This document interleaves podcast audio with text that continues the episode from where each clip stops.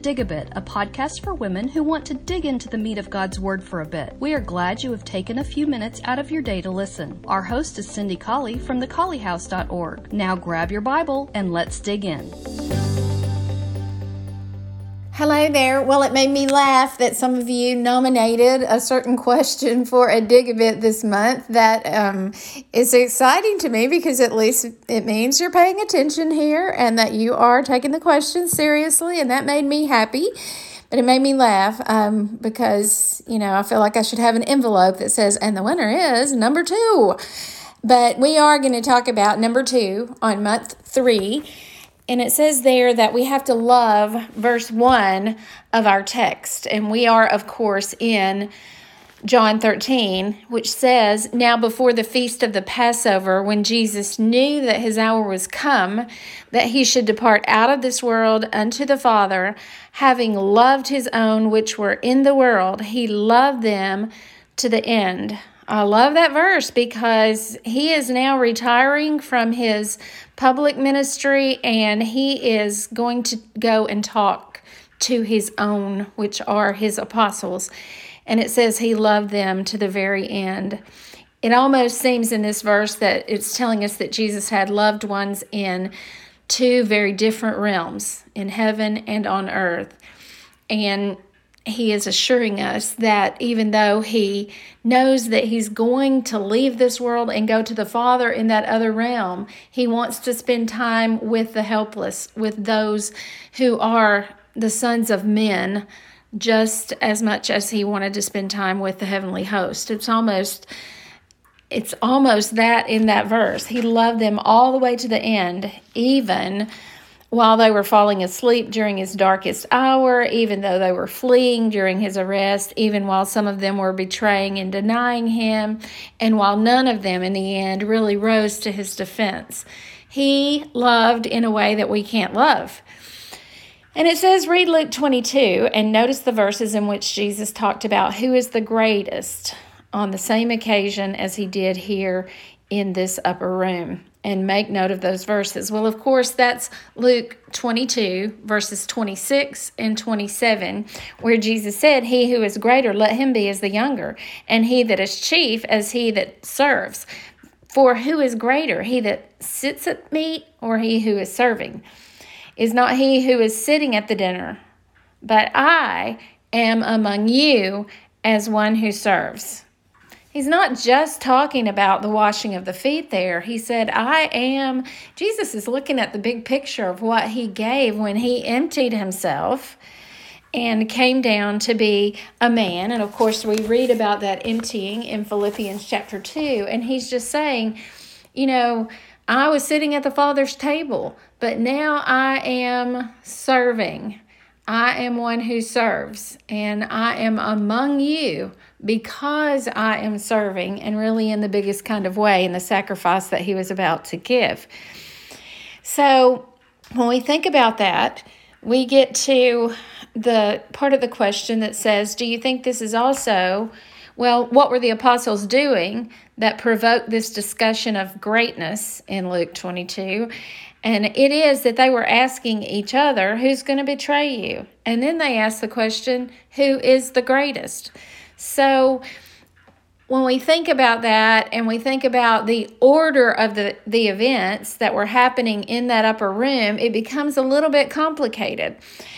Um, I, I want us to notice several things and then I'll let you make your own judgment because uh, the bottom line is I don't really know. I don't really know if the conversation about who is the greatest is is what prompted the foot washing or maybe even possibly the other way around.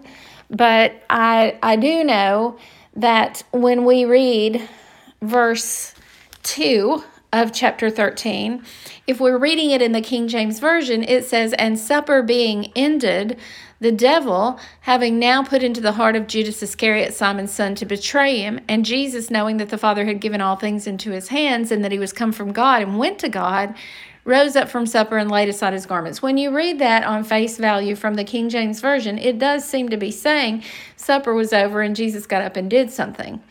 That is not the case, though, First off, because when we look down at the bottom of the chapter in verse 26, Jesus is talking and he says they're wondering who it was that was going to betray him. And Jesus said, It's the one that I'm giving the sop. Well, if you've done any research about what the sop is, supper's still going on. That is a piece of bread that's dipped into a sauce. And so they were still eating at that time, it, down in verse 26. Well, what gives here? What is the conflict? Because it says supper being ended. Well, I just want to say that supper being ended is probably not a great translation there, especially when we're looking at the context and realizing that they were going on and still being eating down in verse 26. So I looked up that word, supper being ended.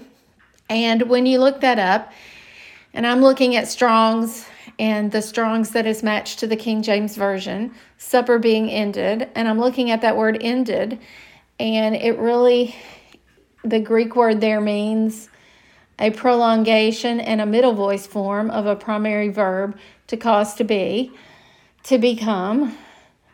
Um, it says it's used with great latitude. That means it can mean a bunch of things. When supper was assembled, when supper was brought to pass, when supper came to pass, uh, when supper was continuing, when supper was ended or finished, when supper was fulfilled. So when we look at that, it doesn't have to mean that it was over. It could mean that it was fulfilled. It the the what Jesus had said. He you know he said go to the town and the man's going to show you the upper room and all of that. And then this verse says, and supper being ended. Well, that word for ended there doesn't necessarily mean ended. It could be uh, generated. It could be um, come to pass. It could be continued. And so the English Standard Version says during supper. Well, I believe during supper, during what came to pass, during what happened there that had been told foretold by Jesus in that upper room during supper when the devil had already put it into the heart of Judas Iscariot. I believe that's a much better rendering because when we render it that way, it doesn't disagree with anything else in the text. So let's go ahead and say during supper, the devil having put into the heart of Judas, and that means he had put it into his heart before supper during supper, and then we have um, kind of a parenthetical clause here during supper when Simon had put, uh, when Judas had put into, uh, when the devil had put into Judas's heart, and Jesus knew all of these things. During supper, he rose up from supper and laid aside his garments and took a towel and girded himself. So, first off, I'd like for us to just go ahead and concede that the foot washing happened during the supper. And then I looked back at the order of the events that happened during that supper in all of the four gospels. And in Matthew chapter 26, we have during supper, he talked about the one who would betray him. He mentioned that the one who betrayed him would be the one who was dipping with him. And then he instituted the Lord's Supper. And then he told about Peter's betrayal.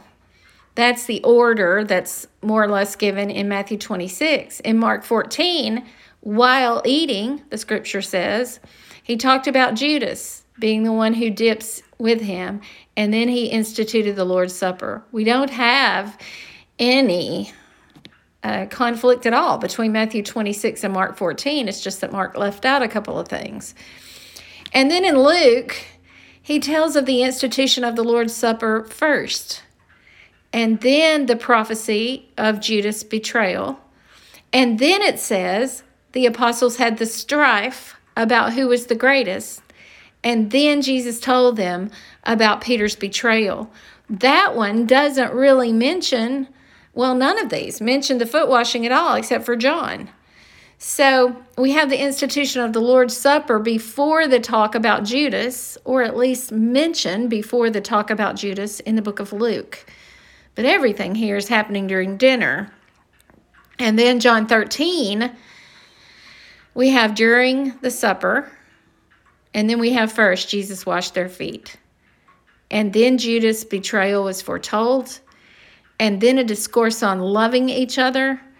And then we have Peter's betrayal foretold. Every time that the book talks about Peter's betrayal. Every it does that in three of the passages, Matthew 26 and Luke 22 and John 13.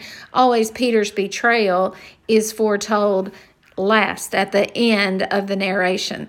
So the question is, did the apostles' discussion of who was the greatest did that precede and was that the reason for Jesus washing their feet? Well, I don't believe that we could say it was the reason, the biggest reason for Jesus washing their feet. We're going to talk about that in the next dig a bit. But I believe we could say that there's a very good chance that it was a it, it naturally followed this discussion of who was the greatest. I don't think that we can necessarily say that each of the writers, through the inspiration of the Holy Spirit, I don't think it was their goal to tell us the exact order of things that happened during the supper. I think I, I could be accurate in describing a dinner that happens around my table, for instance. And I could say, well, we talked about Aunt Martha and how she's got cancer, and we talked about um, us all deciding to send a card. Let's say it's a family reunion. We're all going to send a card to Aunt Martha. We talked about that. And we talked about, ooh, we did talk about how dry the turkey was. And so I got up and went and got some gravy that I had left in the kitchen and so that you know that could be good. And what else did y'all do? Well we talked about and then we could go ahead and talk about how that we talked about uncle tom and how that um, he didn't get to come because he had to work. And you know we could describe things without being erroneous we could describe things that had occurred in a certain room at a certain table and not exactly tell it all in the same order and still not be contradicting one another. I just want to say that that just because there may be a difference in the order that things were relayed doesn't mean that those things are inaccurate or that there's any contradiction. I could I could find no contradiction. With that in mind, I think that it could have been that the disciples were arguing about who was going to be the greatest and they had been arguing about it on several occasions throughout the ministry of Jesus. And Jesus just took that time to show them that not only was he servant enough to wash their feet there in that upper room, the feet, he was washing the dust off the feet that he had made from dust. Not only was he servant enough to do that, but he said, I am servant because I'm among you.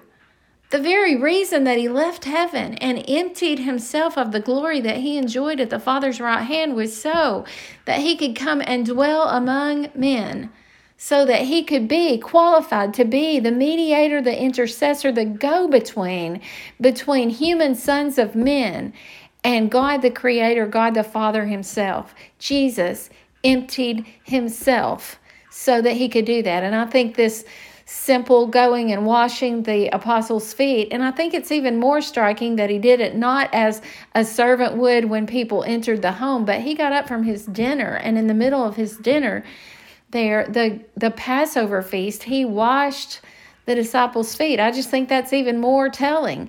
And that it's only in the book of John is extremely interesting to me because John was his very, very, very close associate and John is showing us the humanity of Jesus Christ coming from the God man. And I love that fact.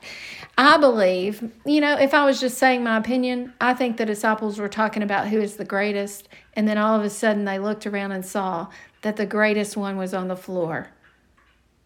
And he was unbinding sandals, as it were, and putting their feet in water and washing them with a towel that he had girt upon himself. If I had to guess, that's what I would think. But I don't think it's wrong to or out of context or any anything else to believe that it could have been before that conversation. I just think that conversation would have been a little bit ridiculous to for the apostles to have been having right after Jesus, the Son of God, had gotten on the floor to wash their feet but they did some pretty strange things here in um, in the end of Jesus' life. Even if this foot washing did not follow immediately the conversation about who is the greatest, and really we only have that conversation about who is the greatest in the book of Luke. But if it even if it didn't follow that, Jesus knew they were struggling with that. He knew that they were human beings and that they did not understand the emptying that he had done to come and be on that cross at Calvary. And he wanted them to understand that before they were looking up at the cross and seeing the one that they loved being sacrificed there. He knew they were struggling either way, whether or not it immediately followed that conversation about who is the greatest. He knew they were struggling and he was helping them. I, I believe he was mercifully helping them to understand by washing their feet. Okay, I guess that is what I wanted to say about this verse. And so the bottom line is for those of you who nominated this verse, the bottom line is we really do not know the exact order of the events that occurred at the table. We don't have contradictions, but neither do we have clarification that in every verse, in every each one of the four tellings of the upper room, we don't have um, really confirmation that those writers, Matthew, Mark, Luke, and John, were even trying to get those events in chronological order around that table in these, I think that there are some things we can know. When they had sung in hymn, they went out. Well, I think that's the last thing that happened, you know, because we know that. Uh, so if it says it, but if it just says during supper these things occurred, then I think that we would have a very hard time definitively saying that yes, the foot washing had to have happened right after that conversation. At the same time, my opinion is that it did. I hope you have a great day.